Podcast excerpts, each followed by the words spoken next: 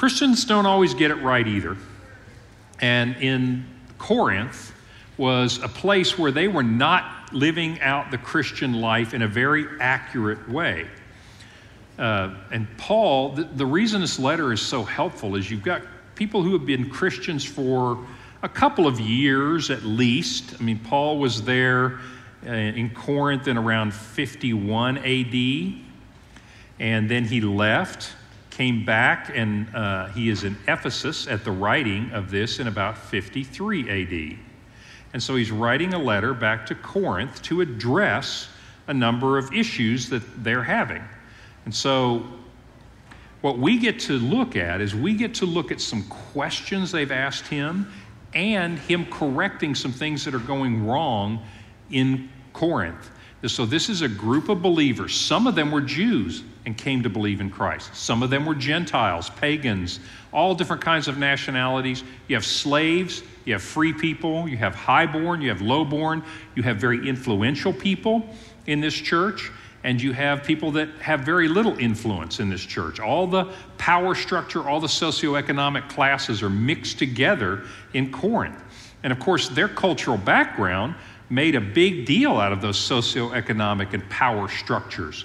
For example, in the Roman world, and this will come into play over the next several lessons, one of the things that was big there was the idea of a patronage system.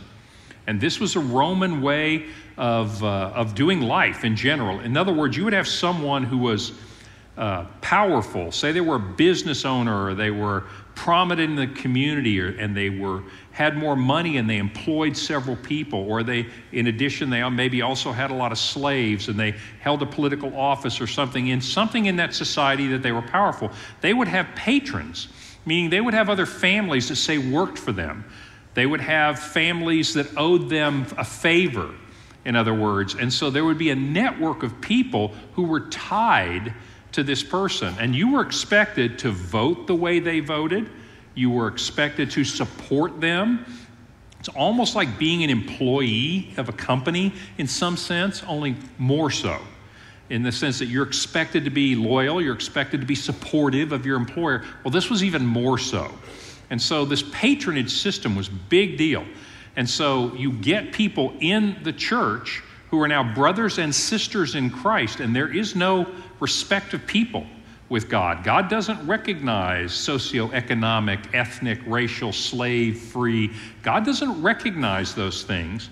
But you get into it, and when you walk in the church, that goes away. And it's not so easy, is it? When Monday through Friday, you the person you're sitting next to was your boss or the person you're sitting next to was someone richer more powerful etc so that dynamic of their culture is going to come into play in their christianity a little bit. So we'll see that as we uh, as we go along as well. So here are some of the things that they were having difficulty with. This is sort of a list of topics. We talked in our last lesson on chapters 3 and 4 about unity, about splitting in preachers and leaders. In this lesson, in chapter 5, we're going to talk about sexual immorality, which was a big issue because the sexual morals of the culture were very different than the sexual morals of the church. That, to me, this is probably one of the more relevant topics. I mean, they're all relevant to us. This is directly transferable because we live in a time where the morality in the church is radically at odds with the morality in our culture. It was exactly the same way in Corinth. Some of the examples are going to change over time, and, but basically, it's exactly the same situation. We'll see lawsuits, the idea of freedom uh, marriage and divorce, idols, conduct of women, the role of women in the church versus the role of women in the culture, communion, spiritual gifts, uh, all kinds of things that they're wrestling with. So today we want to talk about chapter 5 and the idea of sexual immorality. So let's jump in. It is actually reported, this is the Apostle Paul writing, it is actually reported that there is sexual immorality among you and a kind of sexual immorality that doesn't even occur among the pagans. A man has his father's wife, and you are proud.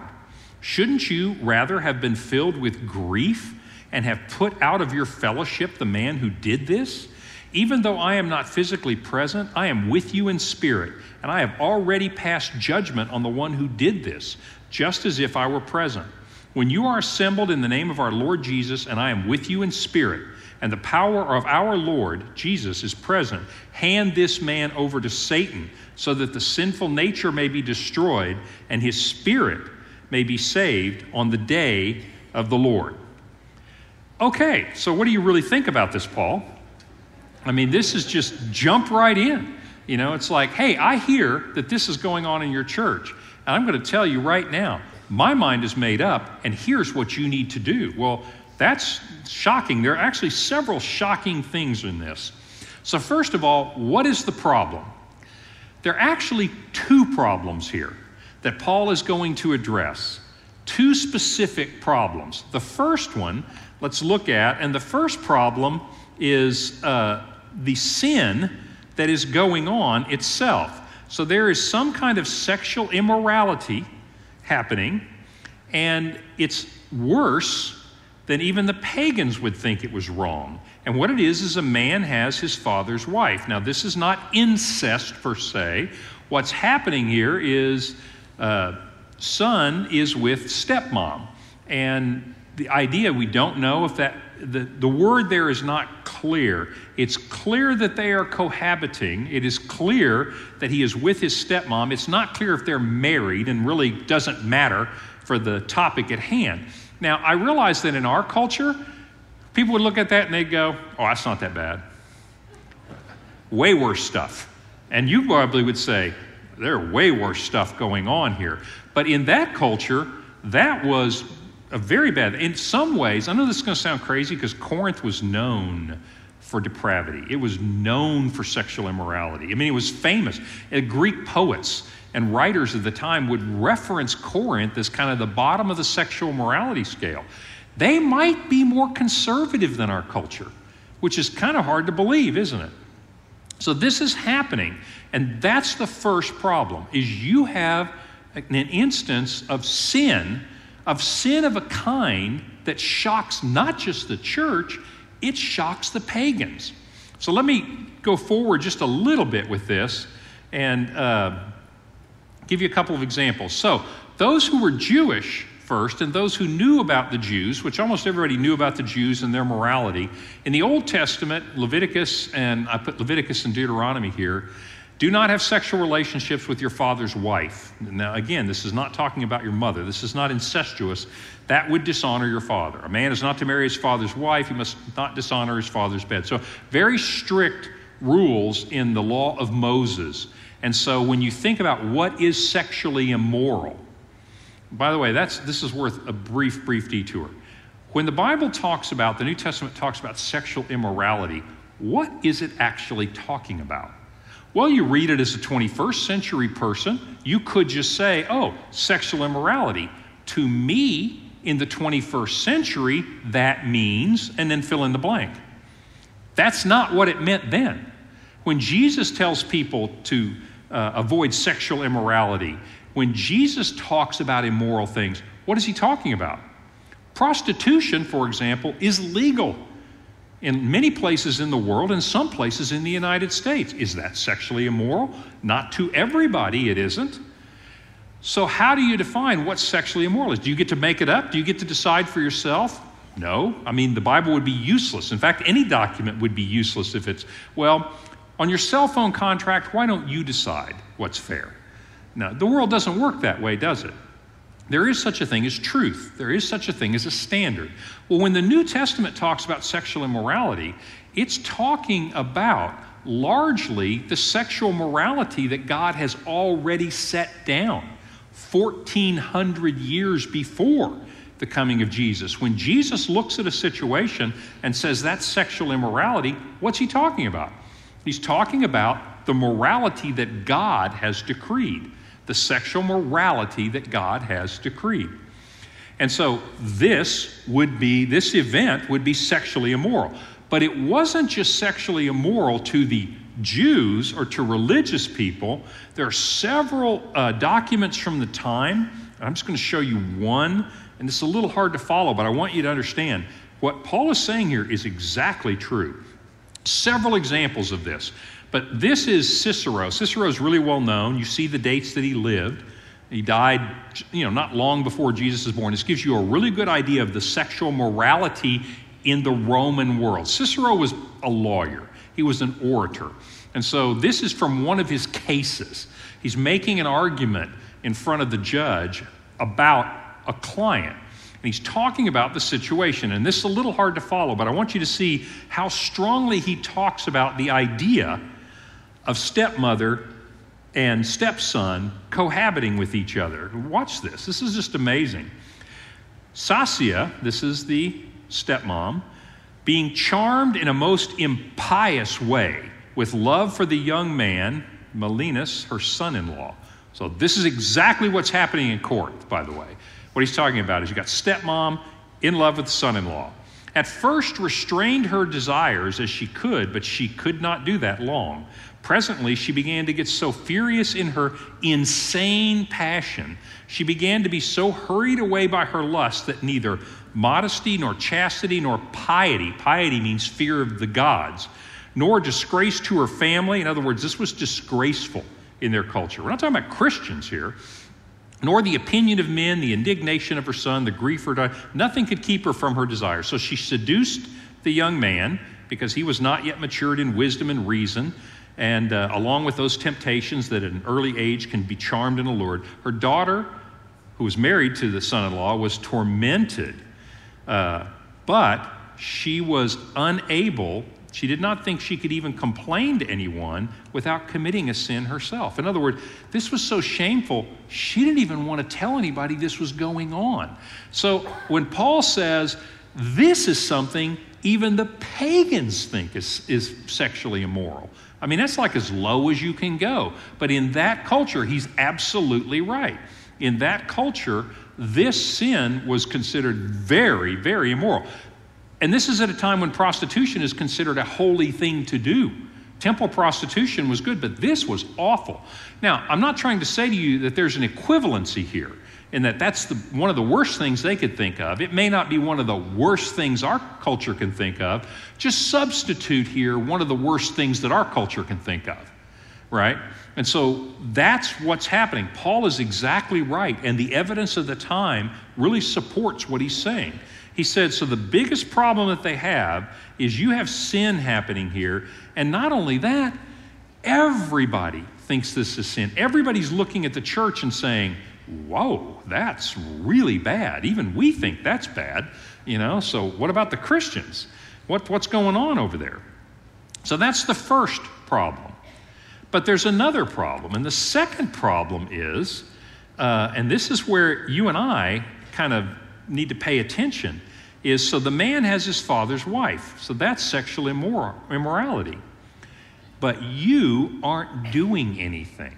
In other words, you are fine. Now, why would they be fine with this? I want to talk to you about this because you're going to see this unfold as the letter goes on. But I'm going to go ahead and skip forward and tell you why they're fine with this.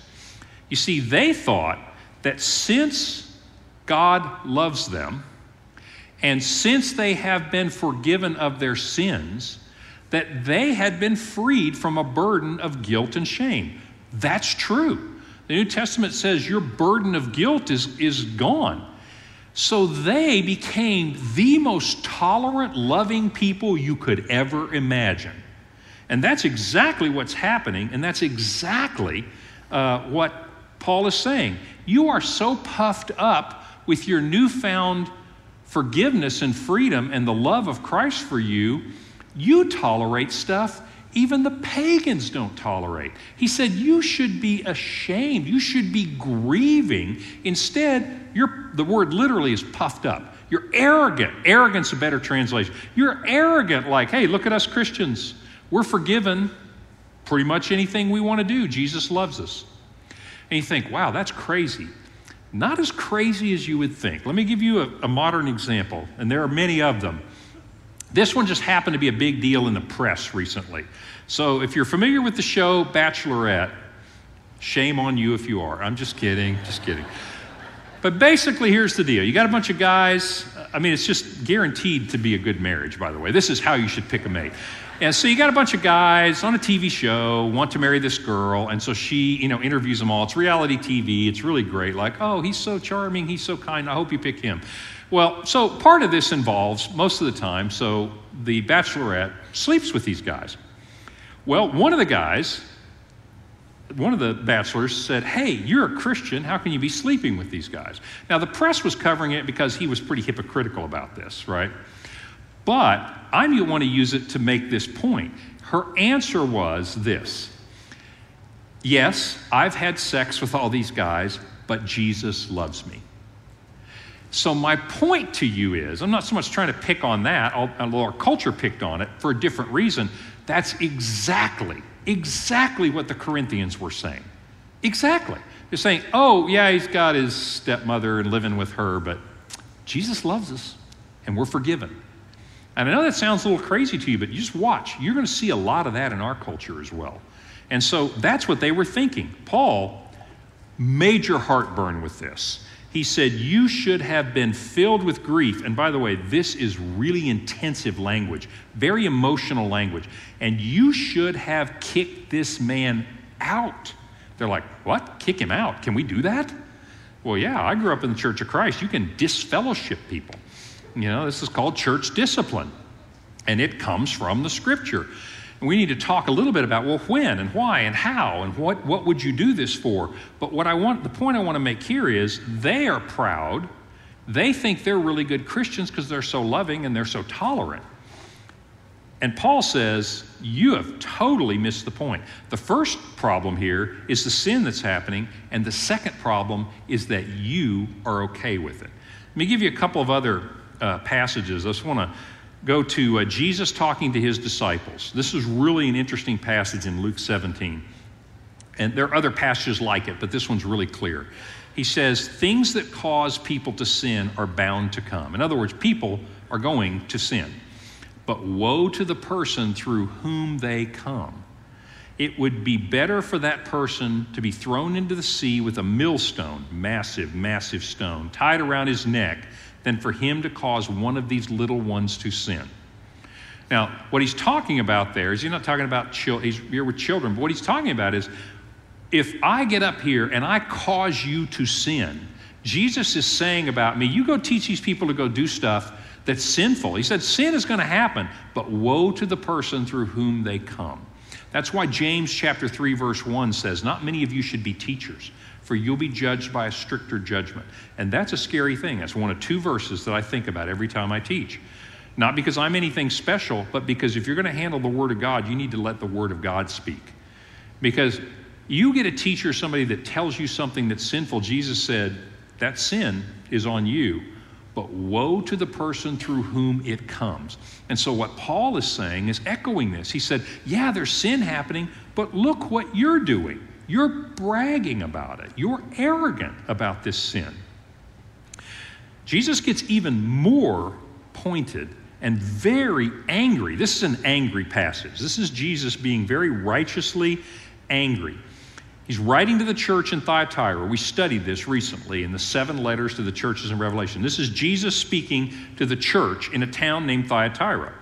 He says, I know your deeds, verse 19 here your love and your faith, your service and perseverance, and you are doing good things.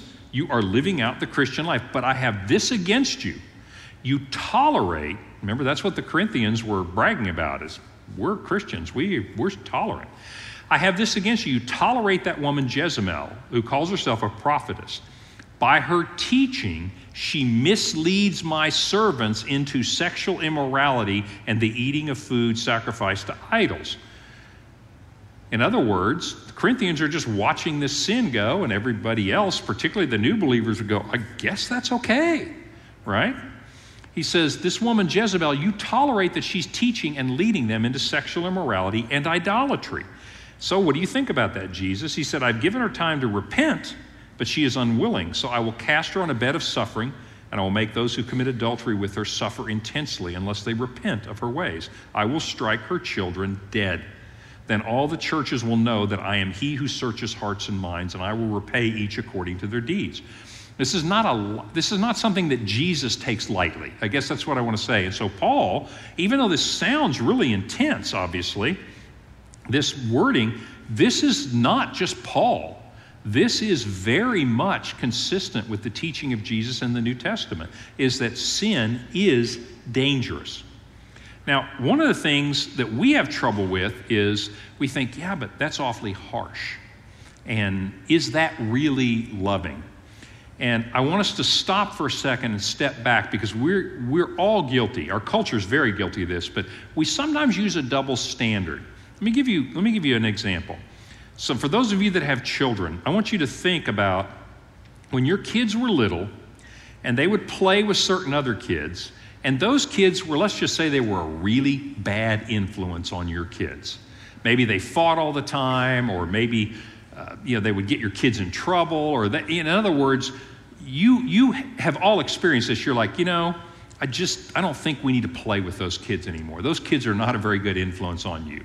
Well, you'd say, well, that's good parenting. I mean, okay, I mean, you raise your kids the way you want to, but these are not good influence on my kids. When they get to be teenagers, you're intensely interested in this, right? You want them to be in a good peer group, or they're in college and you want them to be in a good peer group because you realize how influential friends can be and harm your child. I mean, I, I make this sound like it's not a big deal, but probably you've hit your knees more when your kids were in high school and college than any time in your life because you know that there are people out there who could influence them in disastrous ways. I mean, they're old enough now to make life ending mistakes, right? You don't have any problem with saying, I don't want you associating with those people. That's normal. In fact, you'd say that's good parenting, and you're right, that is good parenting. So we need to be careful about making two, two standards here. Let me give you another one. And this is more how God sees it. This is more the way God sees it. So, and this is this has happened. This is not a hypothetical. So your kid is in high school, and there's kid in the school who's really pretty cool. Everybody thinks he's cool. But he's also supplementing his income by selling drugs. Is happening in every high school in this city, every single one. There's somebody in there, except Crossings Christian School. But there's a kid there who's maybe selling that. You find out about that kid, what's your attitude about that? Expel this kid from the school. Get this kid out of here. This kid is a danger to everybody else. My kid could get hooked on opioids. My kid could go astray. Get this kid out of the school. You wouldn't hesitate. In fact, I would argue you would not be a very good parent if you were okay with your kid being in that situation. In other words, you have a duty to protect your children. That's how God looks at his children. And what I mean when I say his children, I mean believers, the Corinthian Christians. Those who have committed their life to Christ are children of God.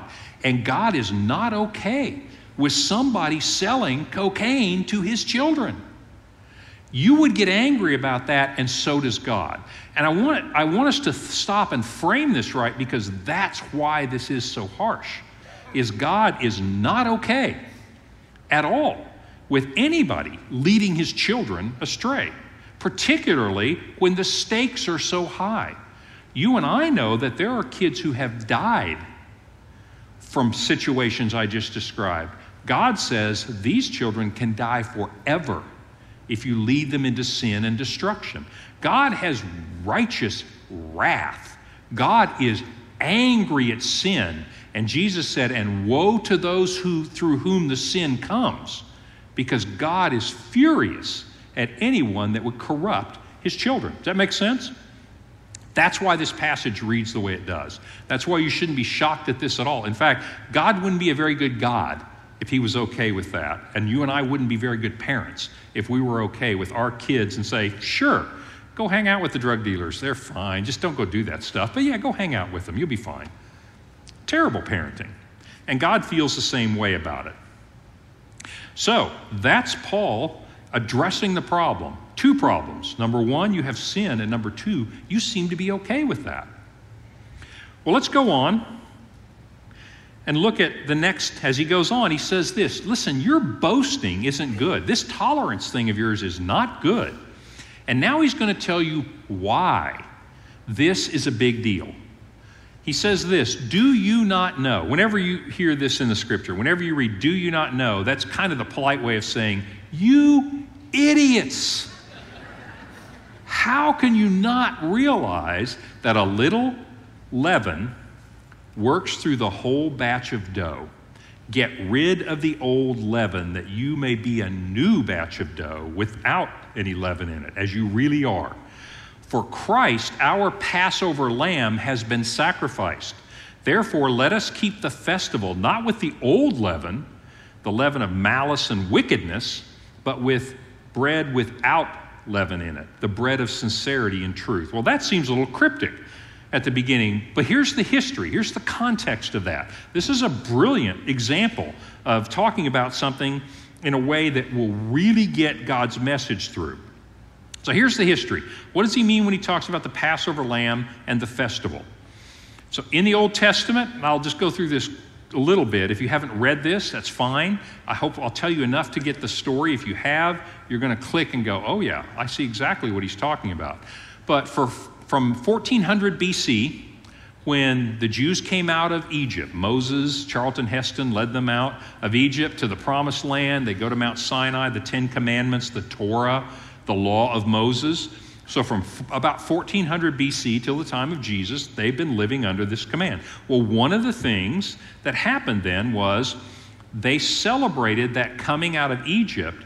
It was called the Passover. And what they did was the Israelites living in Egypt sacrificed a lamb, painted the doorpost with the blood, and when God came through, he killed the firstborn of every household in Egypt. But he passed over the houses that had the blood of the lamb on the doorpost. And the symbolism on that and the story is magnificent, but let me stay focused on just this context. And so, the Passover lamb is sacrificed so that you do not get the judgment of God. And so, Jesus becomes our Passover lamb. He was sacrificed for our sins, He took the punishment that we should have had. So when it says Christ is our Passover lamb, he means you've been made new. Your guilt, your sin is gone because he bore that for you. He's our Passover lamb. Well, in that day, though, they didn't just kill the lamb, paint the doorpost, and sure enough, the first time they did it, then they left Egypt. They also instituted a feast or a festival. So you would have the day of Passover when you would the lamb and you would eat the roast lamb. But for seven days afterwards, you had the feast or festival, is the way it's translated here, of unleavened bread. Now, the reason for it was God said, You're going to leave Egypt in haste. And they're like, Really? Egypt is powerful. And they go, No, you're going to leave. In fact, you're going to leave so fast, Pharaoh's going to change his mind like that. He says, And you're going to leave so quickly, you don't have time to let the bread rise. You're going to eat unleavened bread. You're going to eat crackers, right? So, they did. And he said, In fact, I want you to remember this. And for seven days, I want you to get rid of all the yeast, all the leaven that you have in your house. And observant Jews through all that time and still today, uh, Orthodox Jews remove yeast from their house. And for seven days, they're going to eat unleavened bread, bread made without yeast. Let me tell you something that, that also kind of plays into this a little bit because the word here is leaven, not yeast. And I know that's kind of interchangeable, but not exactly. So, if you've ever made bread, uh, and my wife makes great bread and homemade bread, and what you would do is you'd have the, the dough and you would take a little bit out of the dough and then you'd make the bread. And that little bit of dough is your starter, right? It's leavened. And so then when you put the flour and the water, Eh, together for the next batch, you would take that little bit of leaven, a little bit of dough, and put it in there. That's what they did in ancient times. Still what you do today. And so you would mix it up, and sure enough, the leaven or the yeast would go all through the whole batch of dough. And right before you baked it, they would take a little piece out for the next batch, put it in, bake it, right? You get starter, leaven. In other words, it's what's going to be the yeast for the next batch. Well, they did that every week. In ancient times, you couldn't just go to the grocery store and buy some yeast, right? You kept that. But over time, remember now, no refrigerators, right? So over time, though, that leaven would get contaminated. And you basically would end up with bad bread. It would get contaminated over time. That's why the idea of leaven in the Bible so often refers to the idea of contamination, because that's the way they lived their life. But once a year, what did the Jews do? They started over. That's what the Feast of Unleavened Bread was throw away the old bread starter. We're going to start anew, we're going to start fresh. So there's this symbolism that ties to something that they do every day. Everybody there just kept some leaven. And sure enough, every now and then it would get contaminated from the climate, etc.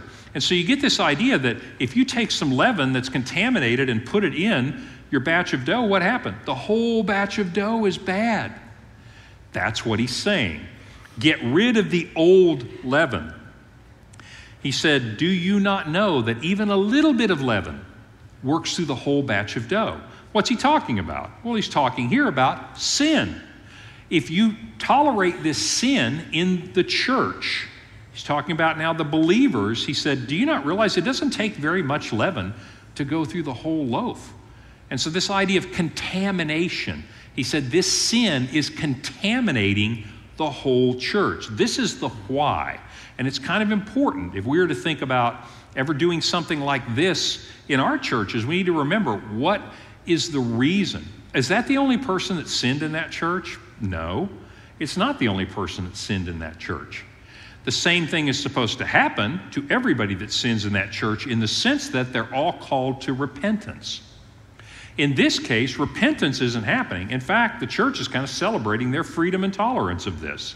And he said, Do you not realize that if you keep this up, that's going to go through the whole church? And the whole church will now be contaminated, will be bad. So he's explaining the rationale behind why you should not be arrogant about this. That's sin. Sin is dangerous. Jesus had very strong views about sin and its power to destroy you. God loves his children. He doesn't want sin anywhere near you. He knows it will destroy you. And so he's saying, don't let it hang around. He's saying, don't take that contamination and put it inside you. Don't let that contamination stay in the body of believers because all it takes is a little leaven. And the next thing you know, it's through the whole batch of dough. Does that make sense? Paul's explaining, he starts really strong, but he said, This is how I want you to think about it. This is how God thinks about this, is this idea of leaven. A couple of good lessons there. One is the influence. Sexuality happens to be a very visible influence. You're going to see in a minute, uh, he's going to talk about it's not just sexual immorality that can do this. He's going to list off several things that are, that are sinful, that are obvious, that can be contaminants in the church. But sexual immorality, then and now, is probably the most visible to outsiders, to people that aren't in the church. I'll tell you what comes second, a close second, in my opinion, is idolatry. When people outside the congregation, there in Corinth, they're looking at it and they go, that guy's living with his stepmother. That's like, we even think that's bad. What kind of people are these, right? It's visible. It's not the only sin that was happening, but it was very visible and it was clearly going to infect them. Another would be idolatry.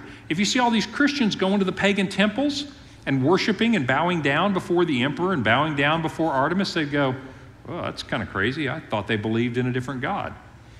Same is true today. When Christians today are engaged in sexual immorality, Christians today are engaged in idolatry, like greed and other forms of idolatry, very visible to outside the church. So I want you to think about the parallels here because what's happening here is a very biblical principle and idea.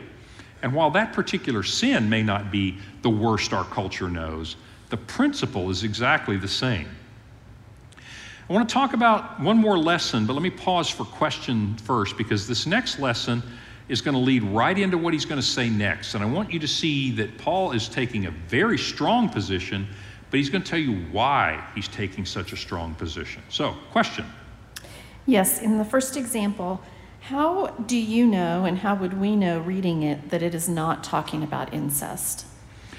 How do we know it's not talking about incest? I guess you couldn't be 100% sure, but there are different words for incest. There are different commands in the Old Testament about incest. And the fact that he doesn't specifically say that would indicate then it probably isn't that. Does that make sense? In other words, there's another word for incest. He didn't use the word that said incest, he said you're with your father's wife. Well, why wouldn't you say incest if that were your mother? Also, uh, there are other passages in the Old Testament that talk about that as well. It just seems extremely unlikely because of the way it's worded. In verse 5, um, talks about handing the man over to Satan so his spirit could be saved later. What does that mean? Great question. Um, what does it mean to hand him over to Satan? This is not the only time that appears in the New Testament, by the way. That's not the first time, that's not the only time you'll see that phrase as you read your New Testament. Here's the way the New Testament, and I'm talking about Jesus, and I'm talking about all the disciples. Jesus talks about Satan. By the way, Satan is a title, the accuser, uh, and the deceiver. In other words, he says Satan is the ruler of this world, not this church, not this body of believers. That's the kingdom of God. God rules here, which, by the way, is part of Paul's problem. It's like, that's not what it looks like when God is ruling. You don't go marry your father's wife, right? But he talks about the world out there being the domain of Satan. The Bible talks about everybody, including us. This is who we used to be. We have been enslaved to Satan.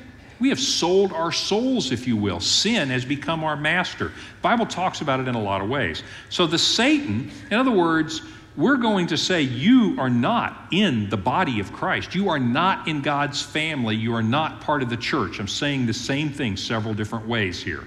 Because when God thinks about being in his family, that's what we call being a Christian, a follower of Jesus Christ. Let me be more specific.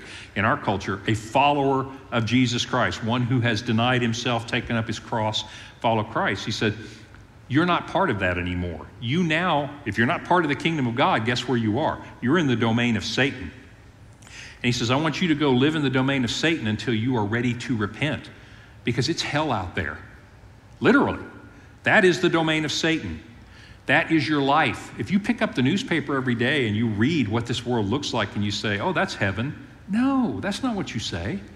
You go, that's what it looks like when Satan is running the world. So they put him out there. Why? So that he can be saved on the day of the Lord. The day of the Lord is talking about Judgment Day. Old Testament, New Testament, the day of the Lord is the day of accounting. That's the day after we die, uh, for some of us while we're still alive, but at the end of time, God will judge everyone. Revelation 20. He says, And the throne was set up, and everyone would be judged according to their deeds. The point is, he's saying, Look, this guy living in sin, this guy's life is not nearly as important as eternity. And so we're going to do the loving thing the whole point of putting this guy out of the church is so he will repent. Now, that sounds like a churchy word. It wasn't in those days. Repent means so that he will change his mind, he will turn around, he will come back. And so the whole point is twofold. You can't be in this family and corrupt the other children, but we love you. And we love you enough to say, you're going to have to live outside. And please turn around, repent, and come back. So, turning him over to Satan means you're not part of God's body anymore. You belong in this world. It's like the story of the prodigal son. I mean, literally, the prodigal son is this story. That's why the prodigal son story is there. So, you get the prodigal son, he's a member of the family. He's got half of everything his father owns. But what does he do? He sins against his father. He says, Give me my stuff now, I'm leaving, I care nothing about you. I'm a rebel. He's rebelling, isn't he? That's what this guy doing the sexually immoral things is doing. He's rebelling. When we sin, we rebel against God. We say, Not going to do what you want, going to do what I want. You're not God, I'm God. So, prodigal son goes away. He's turned over to Satan. He's living in the world. Does he like it? Oh, yeah, until the money runs out. And then, next thing you know, he's eating pig food. And he, quote, comes to his senses, right? He's in a faraway land. Jesus telling the story. He comes to his senses and he goes, What in the world am I doing? I'm going back to my father. What happened? He literally, physically turned around and went back. That's what that story's about repentance. I changed my mind. I have sinned. And he, what does he say to his father? Father, I have sinned against you. And his father says, I forgive you. repent. That's why they're turning him over to Satan, and that's what that means. Thank you for asking that question. That's a good point. Uh, do you think Paul would feel the same way about the divorce rate in the church today? That's a good question. I want to hold that for two lessons because he's going to talk to them about marriage and divorce. So, good question. I'm not trying to dodge it. It'll, when we talk about that in the framework of chapter 7, it'll fit very nicely. So, thank you. But if you can be patient, when we get to chapter 7, he's going to talk about how do Christians do this divorce and and marriage thing because it's different than the way the culture does it. So let me hold on that. That's a good question. Okay? Okay, so the second lesson out of this passage we're looking at, this idea of yeast, is you've got contamination and you want to keep contamination away from the rest of the dough. Well, duh, if you're making bread and you realize this is not good, I'm going to throw it away. I'm sure not going to put it in the dough, right? You want a boundary. It's the 21st century term. You know what the Old Testament term is? Holiness. That's what holiness is. Holiness is being set apart, and there's a boundary between things that are clean, things that are unclean. You Old Testament scholars know that, oh my goodness, the Old Testament talked a lot about clean and unclean. That's exactly right. This is exactly what it's talking about. Is you have the people of God, they are holy, they're clean, they have been saved. The blood of Christ has washed you clean. There's a reason the Bible talks about all the. You seen these things fit? If not, I'm doing a really bad job. Everything you know about the Bible should be clicking right now, like, oh my gosh, that's why the Bible talks about it that way. Exactly. You have been washed clean. You are now holy. You know what the word saints means? We think, well, it means Christians. Yes, it does. And literally, it means the holy ones, the ones who've been washed clean. We got a good lump of dough here we are definitely not putting any, any contaminated leaven in there, right? We're not putting, oh, good heavens, get that stuff away from here. The whole point is believers in Christ, the family of God, the church, those things should all be synonymous. They aren't always, but they are in the Bible. Those things are synonymous. That's a holy group of people. There's a boundary. And he's saying sexual immorality is one of the things that's on that side of the boundary. He's also going to tell you here in a second there are other things on that side of the boundary. That's what the New Testament's telling you about. What does it look like to live in God's family? Well, part of that is what do we do in this family? What do we not do in this family? What's holy? What's not holy? What's moral? What's immoral? That's the way this is being framed. Christians, the church, is holy. That's what Jesus meant. I just want to connect. If I'm hopefully I'm not going too fast, but I want you to connect. Remember when Jesus said, "You are the light of the world. Don't cover it up. You are the salt of the earth." When the salt loses its saltiness, what good is it? You throw it away and trample it. What's he saying? He said, You are holy. You are people who follow Christ. If you lose your saltiness, if you become contaminated, you look like the rest of the world, what good are you? You're just going to be thrown away. That's what he meant about the salt losing its saltiness. In other words, you're supposed to be influencing the culture. You start looking like them, you're no good to me. You're no different than they are. That's what's going on in Corinth. He says, You let this go on, the salt will lose its saltiness. The contamination will spread through the whole church. So there's boundary issues. Let's finish the chapter. I have written to you in my letter. He obviously, I think, wrote a letter before this. He's writing them a lot of letters. I mean, think about it. He's probably emailing them every day. I hear you guys are really goofing this up. I wrote in you in my letter not to associate with sexually immoral people. I did not mean the people of this world who are immoral or greedy or swindlers. And here's where I want to expand this a little bit. He's, he, sexual immorality is an example of what he's talking about. It's not the only thing. You've got sexual immorality, greedy, swindlers, idolaters. If you were going to avoid those people, you'd have to leave the world because sinners are going to sin. The world is going to be worldly. He said, I didn't mean not to associate with the people outside the family because they're sinners. He says, I'm writing you, you must not associate, and that word is really interesting. It literally means mix together with. Remember our idea about the leaven? You put it in the lump of dough, what do you do? You knead the dough, you mix it all together. He said, Don't do that. He said, I do not want you to mix together with anyone who calls himself a brother. In other words, a follower of Jesus Christ, but is sexually immoral or greedy idolater, slanderer, drunkard, swindler. With such a person, don't even eat with them.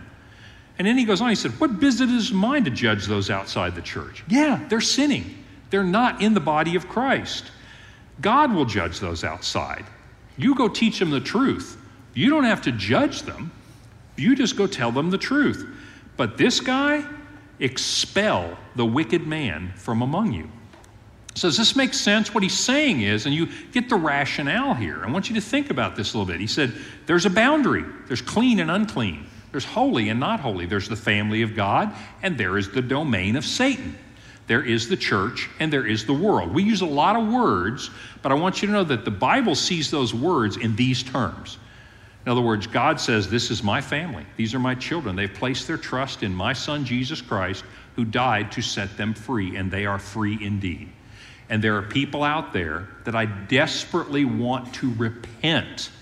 Children, please go tell them about this good news that if only they will turn to Jesus Christ, they too can be saved. They too can join this family. I'm not sending you out there to judge them, hit them over the head, tell them what evil things they're doing. Call sin sin, but I'm really sending you out there to tell them there's hope. If you are willing to turn around, God is willing to to hug you and take you and forgive you. So that's what I want you to do. Paul says, now, in the family, huh, different deal. If you're in the family, we're going to hold each other accountable. We're going to encourage each other. We're going to love each other like crazy. We're going to love each other so much we will not be okay with sin destroying my brother, my sister. I'm not okay with the drug dealer getting my kid hooked on drugs. Does that make sense? You see the boundary issue? The way we deal with each other is like family. It's intense love, but it's love that actually loves you enough to not let you be destroyed. That's what they're doing with this guy. They said, put him out. He has to be out of the body. Why does he have to be out of the body? Because he's going to contaminate the rest of the body. He's got to be out. But what's the purpose? So that he will repent and come back. That's what's going on here. You see, I want you to see the motive is love. It's real love. It's not sentimentalism. It's not enabling people. He's saying, no, you need to love this guy enough to not be okay with this. Now, the people outside, go tell them the truth. There's no sense hitting them over the head with their sin. They're sinners. Their only hope is to hear the good news and that God loves you enough to make a way. Would you not come with me? Would you not turn back? That's what we do. We call it evangelism. We're just telling that good news. That's what's going on here. This idea of expelling the evil man from among you is, sounds really harsh to us, and we don't do this very much. And to the extent that we don't, let me put it this way. If you didn't ask this, you should ask this. Like, why are we not kicking someone out here tonight? I was only joking about that, okay? But in all seriousness, why don't we do this? To the extent that we don't love people enough to do this, that's a big problem. To the extent that we are okay with one of our brothers or sisters getting hooked on sin, getting addicted to sin, I want you to think about it in terms that we understand, and that is addiction is like one of the worst things you and I can think about because it destroys people. Well, sin is worse than addiction, but let me just use that language. In other words, you're not okay with your brother or sister getting addicted. You'd do pretty much whatever it took to, to bring them back. You do pretty much whatever it took. You do the tough love if you needed to. You do what you took to keep them away from that. You do what it took to bring them back. To the extent that we don't love each other enough to do that, we're wrong.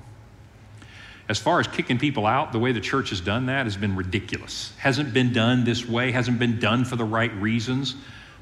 But I'll just say this we need to love each other enough to do what it takes to keep each other from being addicted to sin because God loves us that much. And He expects us to take care of our brothers and sisters. And He also expects us to take the good news to people who aren't in this family yet.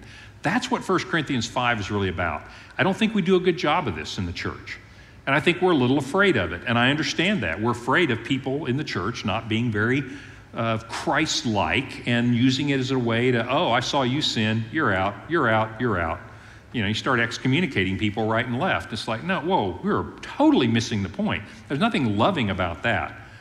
But on the other extreme, and that's why I don't think we do much, and I understand that. But on the other extreme, we need to love each other enough to confront each other. We need to love each other enough to care enough to say, I'll do whatever it takes that I can do to keep you from becoming addicted to sin. Make sense? That's what 1 Corinthians 5 is about. Let me tell you how this story ends. I'm going to jump to 2 Corinthians. This is 2 Corinthians. This is the next letter because he wrote two of them. That's why it's 1 Corinthians, 2 Corinthians that we have. He probably wrote a lot of letters, several emails, left several voicemails, I suspect. But basically, we have two letters. Here's what he wrote in the second letter I believe, let me just leave all the exegesis out of this for a minute. It's my opinion this is talking about that guy. Way too coincidental if it's not. So think about this. So they take his advice and they go, whoa, whoa, we were really totally wrong. We do not, did not understand this right. Dude, you, are, you, are you willing to repent? I mean, come back, stop doing this. You take it that he said no. And it's like, I'm sorry, You're you're not part of the family anymore. And look what happens. I wrote as I did, meaning I wrote to you so strongly last time that when I came, because he's planning to come back and visit him, I wouldn't be distressed. In other words, don't make me show up and deal with this myself. In other words, he said, I wrote to you very strongly last time. He said, I had confidence in you that you would share my joy. I wrote to you out of great distress and anguish of heart and with many tears. This is the right attitude. I wasn't mad at this guy. I wasn't going to let him stay in the family and corrupt my kids. I was anguished, and I wrote to you with many tears, not to grieve you, but to let you know the depth of my love for you. I loved you enough to tell you the hard things you needed to hear. If anyone has caused grief, meaning this guy, he has not so much grieved me as he has grieved all of you. Verse 6 The punishment inflicted on him by the majority is enough for him. Now, instead, in other words, what I read in that is he has repented. And he's saying, What do you do now? He says, Now you ought to forgive and comfort him so that he will not be overwhelmed by excessive sorrow. I urge you, therefore, to reaffirm your love for him. This is the biblical model. You're going to see this all through the Bible. This isn't the only place you'll see this idea.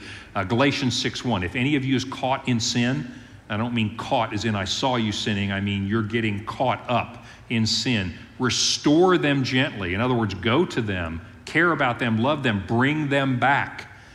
This guy, I, this is my view, I believe this guy was kicked out and he goes, Whoa, I'm not in the family. I'm not part of the family of God anymore. And it grieved him and he repented and he came back and said, I'm sorry. I, I want, he's the prodigal son.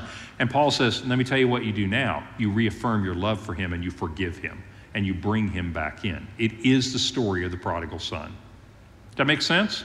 Kind of nice to see that ending. It doesn't always happen that way, but I think it's really cool to see in this letter that this thing that he knew was going to be hard for them to do, they did, and God was faithful, and this man repented and came back.